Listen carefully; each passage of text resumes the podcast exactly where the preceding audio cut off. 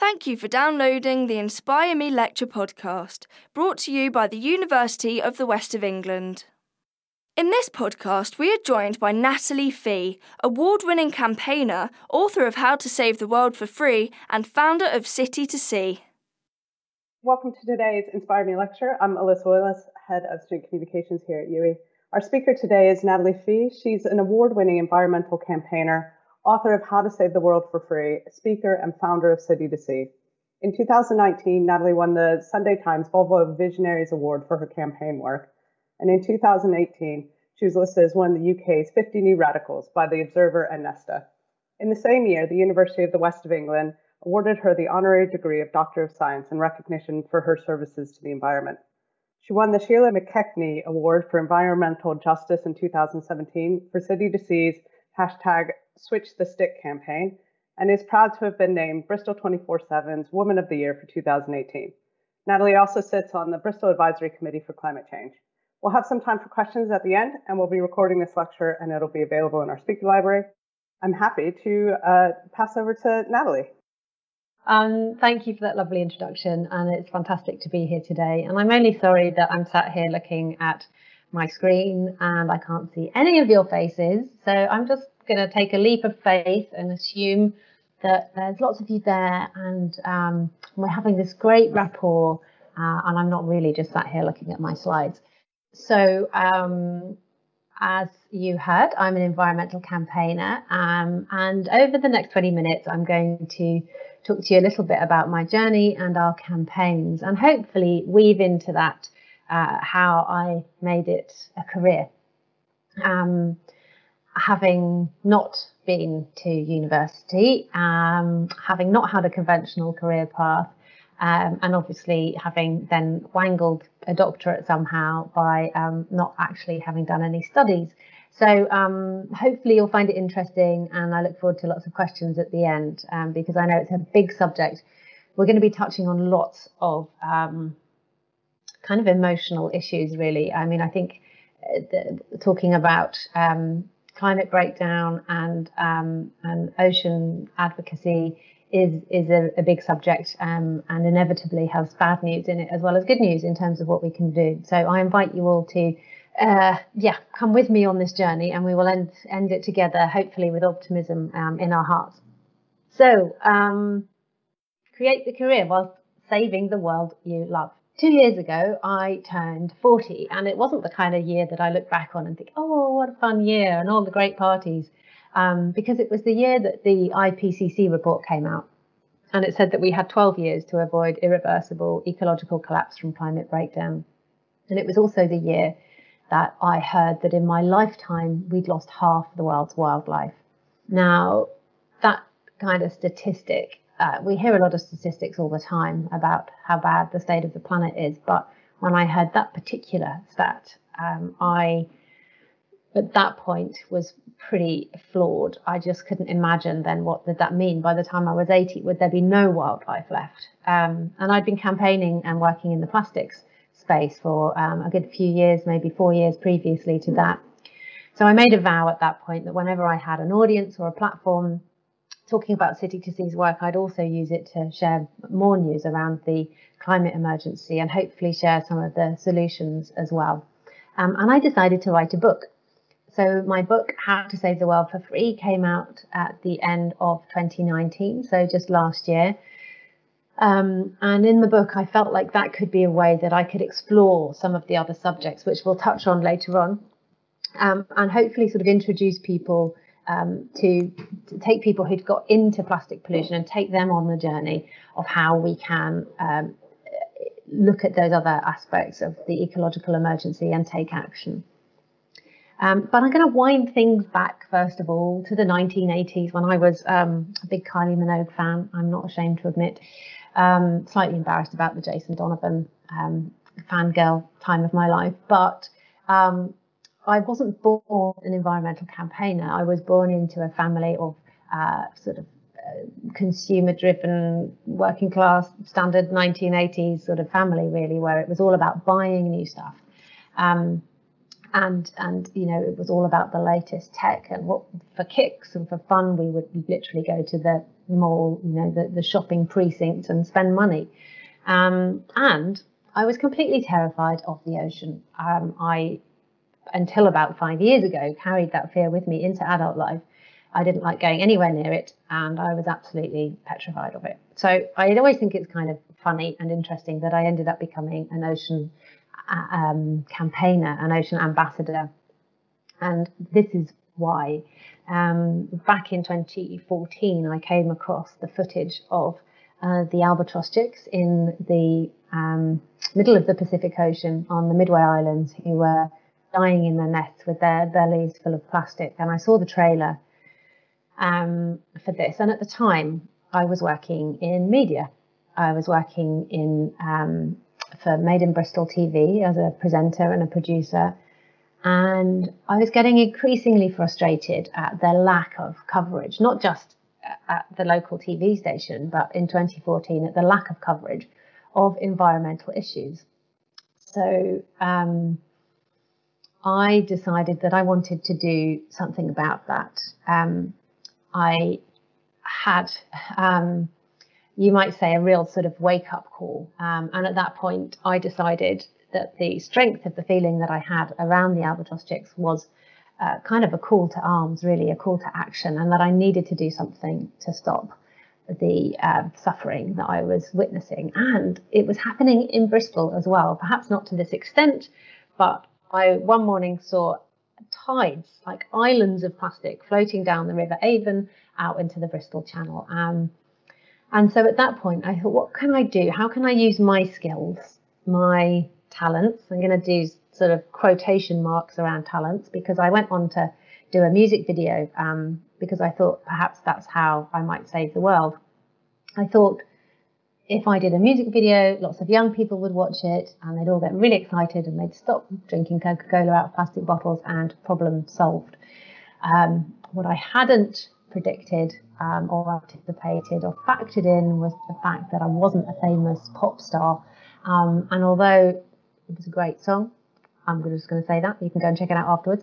You might not agree with me, um, but it didn't change the world. Or if it did, it didn't change it that much. And I felt like we had a long way to go with plastic pollution. So around that time, I decided that I wanted to commit more of my time to this. And I um, started building up City to Sea as uh, a not for profit organisation in my spare time.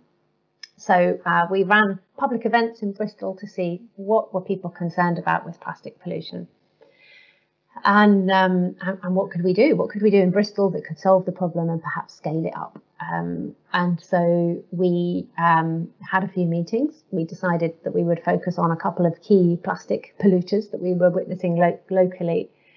Um, and again, as I said, this was sort of happening in my spare time. So I was sort of looking at how I could use my skills from the media to start a campaigning organisation.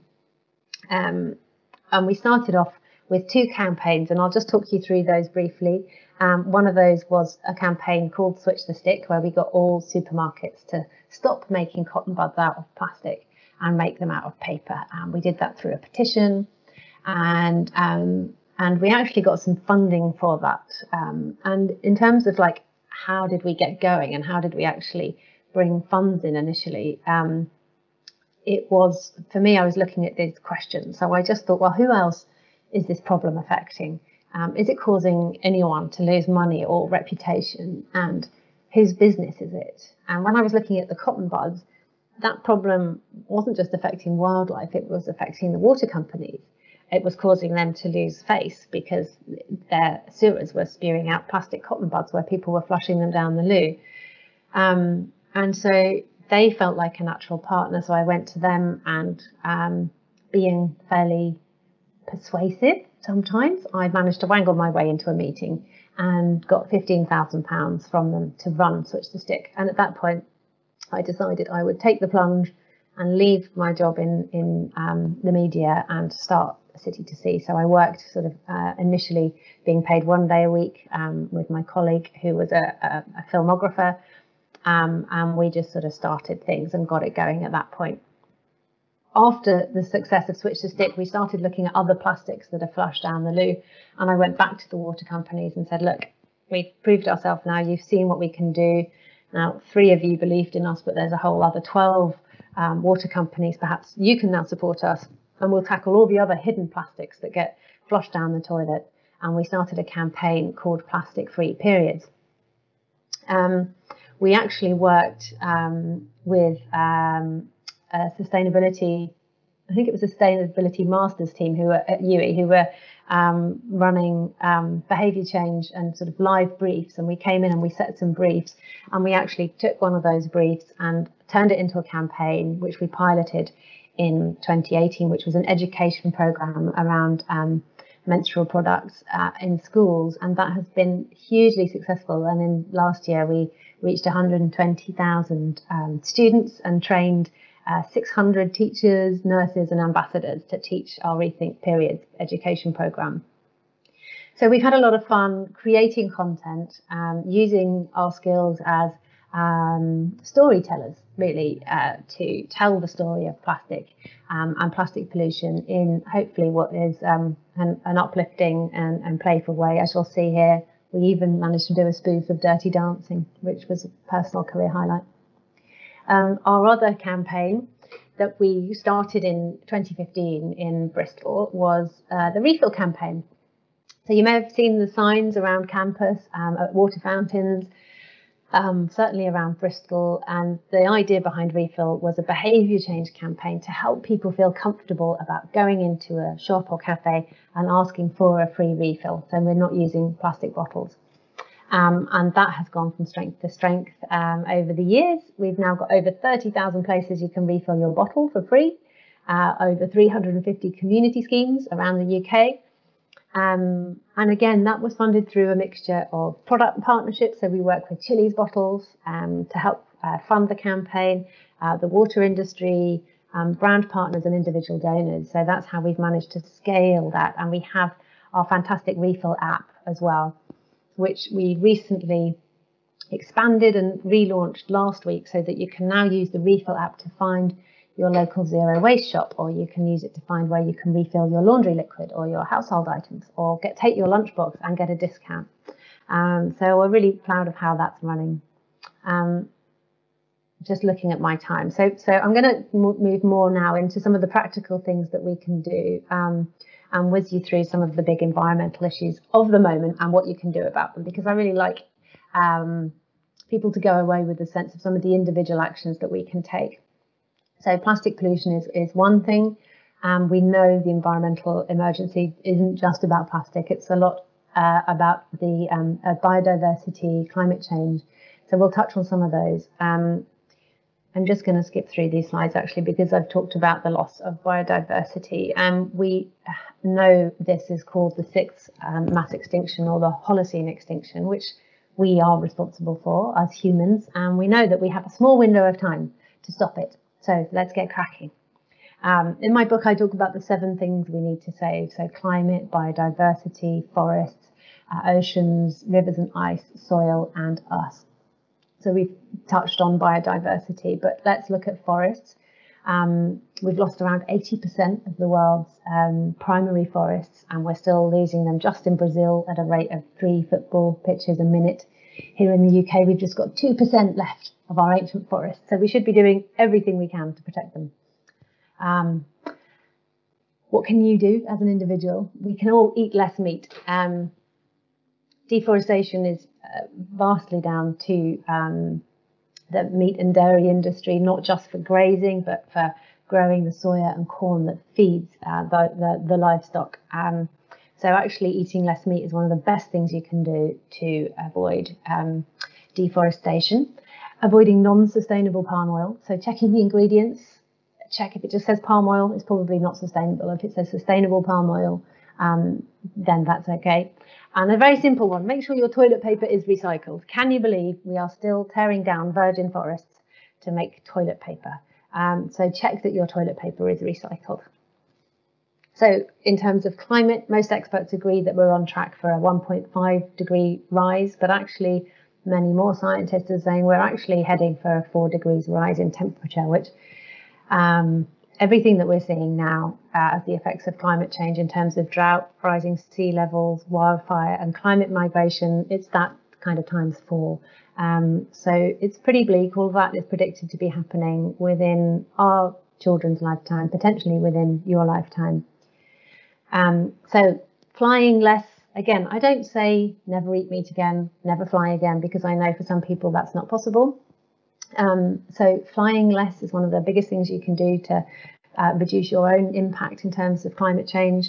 Um, switching to green energy, influencing your family, um, and checking that anyone you work for has green energy as well. Um, and when you're working, um, opting for an ethical pension as well. Some of the biggest things that we can do that make the biggest difference. In terms of our oceans, we know it's more than plastic. It's ocean acidification, coral bleaching, pollution from industrial farming, overfishing. Eek! So some simple things. Only flush three P's. Pee, paper and poo. Don't flush plastic down the loo. Just pee, paper and poo. Let's keep it simple. Eating a lot less fish. If you do eat fish, make sure it's not very often and it's sustainably sourced. Um, and of course, supporting organisations like City to Sea, even if that's just sharing content, um, sharing stories on Instagram, spreading the word amongst your networks is a, a fantastic way that you can help power those changes. And finally, our beloved soil. There's an amazing program on Netflix at the moment called Kiss the Ground, which is all about soil. I do recommend watching it. In the last 150 years, we've managed to lose half the world's topsoil. It takes a long time to grow back, 100 years for, for a centimetre of topsoil to come back.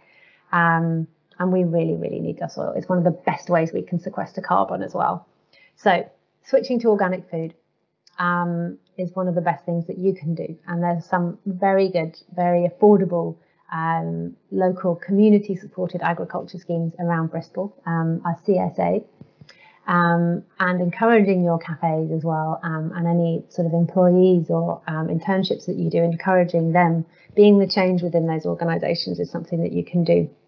Um, and be wary, beware of microfibers, so the plastics in our clothes um, getting onto the soil through our sewage systems. So um, washing your clothes less frequently on a lower temperature means that less of the plastic synthetic fibers are shedding. I know I've just whizzed you through a lot of information there, and I know a lot of that information can be quite terrifying and um, and upsetting. Um, and I do invite you to ask any questions around that in the chat um, and support each other. Um, and remember that uh, we are, um, well, I mean, personally, I have committed that I would like to devote the next 40 years of my life, if I have the good grace and health to live them, to doing what I can to repair and heal this beautiful planet that we live on. And I'm not alone. There are millions of us around the world that um, want a different story for the ending of humans on Earth. Um, and school strike for climate, um, as we're seeing um, on the Fridays for Future marches with Extinction Rebellion. We're seeing these movements rising up around the world um, and getting their voices heard. And I encourage everybody that I speak to to sort of give nature a seat at the table, really to to invite nature to be on your board if you're starting your own company or to be a family member. And I believe when we hold nature in that circle, things start to change. And a reminder, really, a, a note of encouragement to never believe that individual actions don't make a difference because they do. Hopefully, I'm one example of that. And of course, we need system change. And some people are really good at influencing system change. Some people are really good at influencing grassroots behavior change. Um, and we are social creatures and we follow trends. And so by seeing everybody carrying reusable bottles, that powers a trend and trends drive demand and demand drives investment. Um, so I encourage you all to, to be the superheroes and be the change yourselves. And never forget the power of community and collaboration because as we go forward and as we've seen even in times um, recently through the global cam- pandemic, our local communities, our friends um, and uh, our networks that we're connected to are essential um, when it comes to building resilience and citizenship, um, and that brings wonderful gifts. Um, I'm not so scared of the sea anymore. That's a whole other story. But something magical happened as I gave my energy to the oceans to protect them, some energy came back to me um, and um, healed my fear of the sea, which maybe you'll be pleased to know. So if you haven't downloaded the Refill app, one thing that you can do, have a little look at it, see what you think, let us know. Have a read of my book. There are hundreds of ways in which you can um, save the world for free. Um, and I do talk about some of the bigger things like um, banking and politics and system change as well as all of the small day-to-day actions that you can take, which really do add up. And here are my details, which I should be able to pop in the chat for you in just a moment as well. Um, I think that's about 25 minutes that I've been speaking to a tiny little hole in my computer screen. I hope I've kept you with me um, and I'd love to hear your questions. Let me just have a look through how many of these. I love, I'm just going to start at the bottom. We've got, um, what are your views on HS2? I mean, that you may have seen me pause um, there because um, of the 2% of the woodlands left, um, we that includes the 2% actually are being affected by HS2. Um, and one of the trees that was voted like tree of the year last year has just been um, uh, pulled down for HS2. Um, so yes, I do agree that direct action is necessary. Um, it's not enough uh, just to sit behind our computers and share petition links. It makes a huge difference. We know it makes a difference, sharing and signing um, petitions. But if you have the privilege, uh, the time, the health to be able to go out um, and join groups um, that are protesting. And there are many ways of protesting as well. You don't have to sort of be on the front line and get arrested. You can do things like craftivism. Um, and, and, there are many joyful ways in which you can um, you can protest. Um, I'm here in my friend's house. I don't know if you can see. She's an author of The Joyful Environmentalist, and if there's an amazing chapter in there on her experience of of um, of uh, of Extinction Rebellion and, and, other things that you can do. So yes, I agree. I think it's um, really important to get out there and be seen. Um, I was wondering if Too Good to Go is involved in your initiative. Yeah, Too Good to Go is amazing. Um, slightly different to us. That's offering um, food that's been discounted at the end of the day and to stop food waste. Um, Olio is another amazing app a food sharing app that you could download that can help you stop food waste because it's not even that we don't have enough food for everyone on the planet. We're wasting a third of the food that uh, that gets pr- gets produced. So um, apps like that are really good um, sort of positive tech. Um, let's have a look. Uh, so, do you think climate change is a natural cycle? Um, no, I don't. Um, from what I've been reading, I mean, yes, obviously we've seen that there are ice ages and we're in the quaternary ice age at the moment. Um, but when you look at the data and you look at the hockey stick curve, um, the increase in CO2 now is so sharp and the increase in global temperatures is so high that um, I don't think there can be any denying that he, that this climate change that we're facing now is man-made um, and it's having catastrophic effects on um, on our planet. Uh, UK is very environmentally friendly, but do you think it is overshadowed with China polluting so much and USA using plastic bags and much of America not recycling? Um, so the China question is, is one that does come up a lot. Um, they have just announced a, uh, a ban on single-use plastics, and they're probably going to overtake us in terms of that.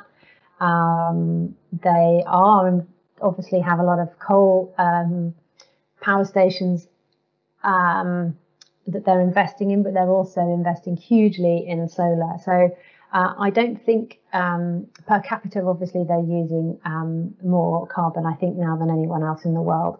Um, but it doesn't undermine the the um, work that we're doing here. and in terms of the USA, yeah, we've got a big um, a big problem on our hands, certainly around plastics and America, with them investing um, around 200 billion in, in new fracking infrastructure, um, which is there to provide feedstock to the plastics industry. So a lot does ride on this next election and whether um, a new Green Deal is going to be um, implemented. Um, but I think in the meantime, the, the, the good thing about America is that it is it's the states that ultimately decide. And although the president may not be behind um, those changes, the, the individual states, many of them are doing it anyway. And we're seeing plastic bans and plastic bag bans happening regardless, um, which is good.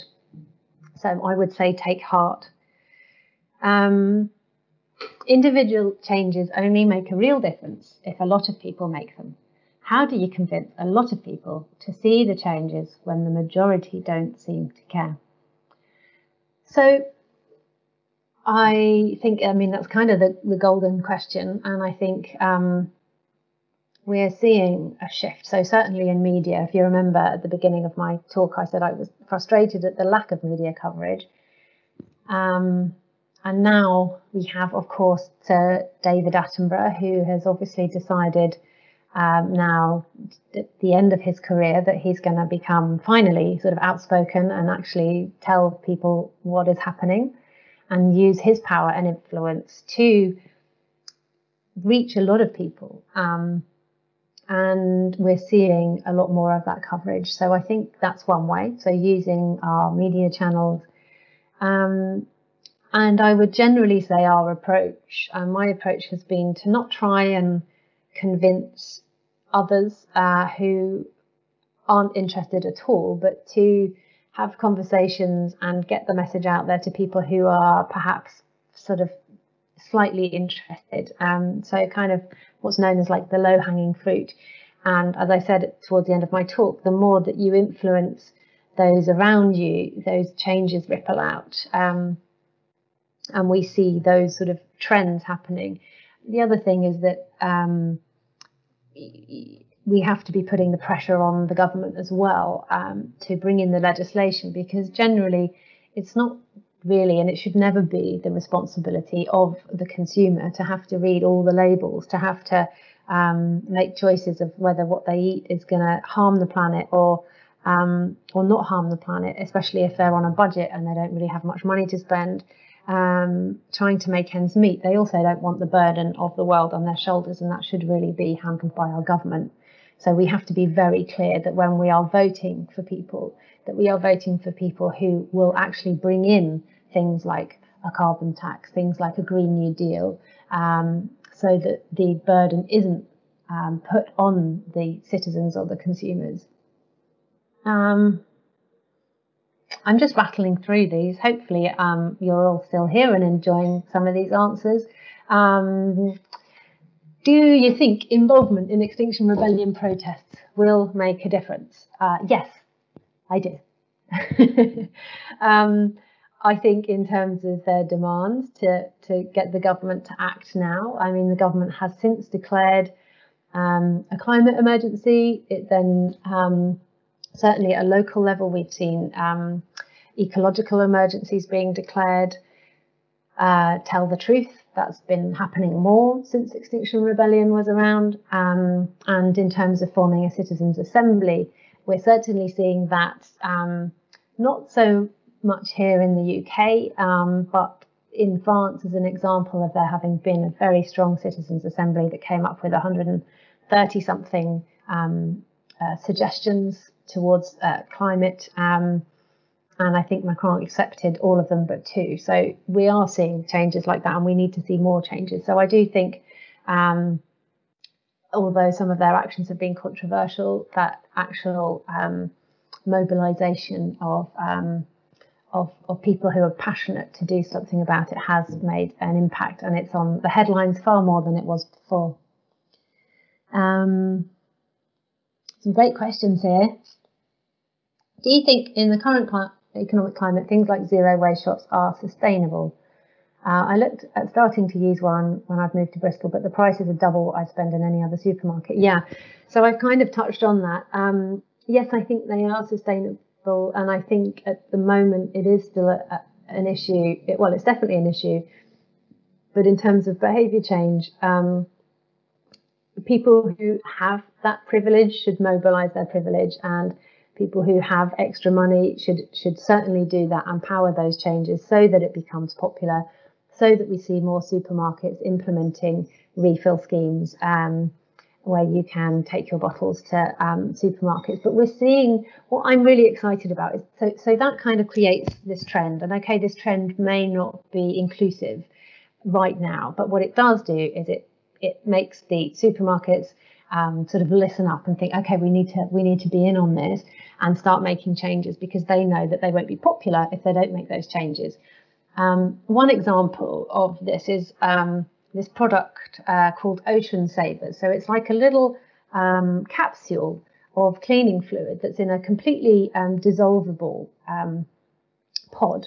And you buy it, you can buy it in um, Sainsbury's. I think it costs like a quid or something for a refill. And you put that in your old cleaning um, bottle and shake it up with warm water, and you've got a whole um, a whole new cleaning bottle. so it's like a refill, but you don't have to take your bottles in, stand there wait for it to fill up and get splodgy stuff all down your hands. And I personally, I don't think that's going to catch on in, as the masses, but it's been powered by people who are really passionate and been powered by zero waste communities. Um, so hopefully that shows how those those trends can drive it and make it more inclusive whilst we're waiting and putting pressure on the government to bring in the kind of legislation that would make excess packaging illegal anyway. Um, do you agree that celebrities are important in leading mentality change in regards to littering? Um, well, we do live in a celebrity obsessed culture. Um, and sadly, um, I think that for now, yes, they do have a, a big part to play in it, uh, as we've seen, like with the Attenborough effect, um, and um, certainly with some of the more sort of eco influencers that we see as well. Um, but I think they have a huge platform, and I think now anyone who has a huge platform can choose to use that platform for good. Um, and it does seem like more and more of them are. Um, if you know any, then feel free to send them my way. Does your company handle the issue of microplastics? Um, not it's not something that we particularly campaign on. Um, so we tend to campaign on um, refill and reuse initiatives uh, and stopping plastic pollution at source. Um, we do share news and stories around microplastics, but it's not a specific issue that we campaign on. Um, other than sort of talking to our supporters around things like I said about microfibers earlier on. So that's the form of microplastic getting into our environment. Um, let's have a look. Uh, do you believe that responsibility lies with the consumer over the corporation? Um, I think I think I've just been answering that for you. Um, so we'll move through that one. I think it's both. Is the answer to that? I've got really noisy pussy cat next to me right now. He's one of those big crazy tiger cats. Um, how do you feel about the ban on plastics and straws and cotton buds? Did you have any involvement in this? Um, so yes, I mean, I, am delighted that there is now a ban. Um, it took a long time, uh, four years after our Switch the Stick campaign was a success. Um, the government finally implemented that ban. Um, he wants to get in on the action. um, and we really did have a, you know, we, we I was fed up with how long the government was taking. So we took matters into our own hands. Um, and now finally they have banned straws and stirrers and cotton buds. Um, so um, yeah, we're proud of the of what we did, and but yet the government still needs to do a, a lot more. So I think we we do make a difference by by doing that. Um, oh, some great questions in here. There seem to be more coming in. Um, any recommendations for locally grown veg in Bristol? Yes. Um, Sims Hill, uh, and they have great volunteering opportunities as well. So check out Sims Hill. Um, the community farm. I think if I pick, uh, no, he doesn't want me to pick them up. Um, the community farm um, and Matter Whole Foods also do really affordable um, veg boxes. So, um, so yes, yeah, so those are some good, those are some good recommendations uh, for you. Hopefully, um, and and I really recommend volunteering if you have any time at those um, at those places. Um, so from Jack Tipping, he said, "Do you think sustainable agriculture will help with reducing the loss of soil?" Yes, 100%. Um, organic agriculture builds um, soil, uh, but also I'm interested in us moving towards. I'm very interested in some of the um, new developments in terms of growing and producing food. So, like the the towers in which we can produce um, uh, lettuce and, and greens and things like that. Because um, we are going to have to return um, a lot of our land uh, to um, to nature and rewild those places to be able to sequester the amount of carbon that we need to do. Um, there was a really good documentary, if you're interested, um, Jack, on uh, that George Monbiot did, and um, I think it was called. Uh, it, I think it was called Meat. Uh, oh no, no, it wasn't that. It was anyway. If you look up the George Monbiot documentary around food and synthetic food, that was really, really interesting. Um, if that's your area of interest, definitely have a look at it. And yes, organic does hold a lot of the answers for us. Um, since COVID 19, the question from Hugh um, have you seen more interest in protecting the environment, or do people think this is less of a priority now? Um, I think initially we saw a lot of people uh, moving their environmental concerns to the side, whilst we naturally were dealing with um, sort of very immediate health concerns. Um, it's been a mixed bag. We've seen people who are very much uh, more connected to their environment and have realized that actually they felt um, better from the slower pace of life um, and that they actually wanted to, you know, they were connecting more with their back gardens or with their local parks and they enjoyed the quieter skies, cleaner air, that sort of thing. Um, but at the same time, we have obviously seen a huge surge in plastics through PPE and things like that. Um, we've been doing a lot of work to campaign on that to encourage people to wear reusable masks instead of disposable ones, for people to follow our contactless coffee campaign to make sure that reusables are back on the menu and that you're not getting refused your, your coffee cups. And we've got a great video on, on the City to Sea channels called Contactless Coffee. If anyone that you know isn't giving you, isn't accepting your refills, then you can um, show them that video. What recommendations do you have for approaching your workplace to use less plastic and to be more environmentally friendly, especially when companies are very focused on money? Well, in that case, you would make the economic argument um, for making the changes. Um, I have worked with a couple of organizations. Um, and especially when there's a green team involved, generally um, it makes sense to make the changes. It makes business sense. Um, you have things like staff improvement, staff productivity, um, uh, saving money saving. So you can sort of build the case, but I would say talk their language, do the workings out for them, um, and present them with something that they generally can't say no to. Um, what recommendations do you have in terms of minimizing waste in terms of PPE? Um, definitely switch to a reusable mask continue wearing your um, continue uh, uh, carrying your reusables where you can. Um, and generally, the guidance that we've had from epidemiologists is that um, just continue to wash things in, and including your hands in warm soapy water.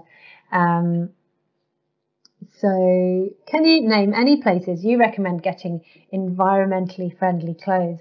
Um, that's a good question um, because, yes, I would say uh, one, try and buy less.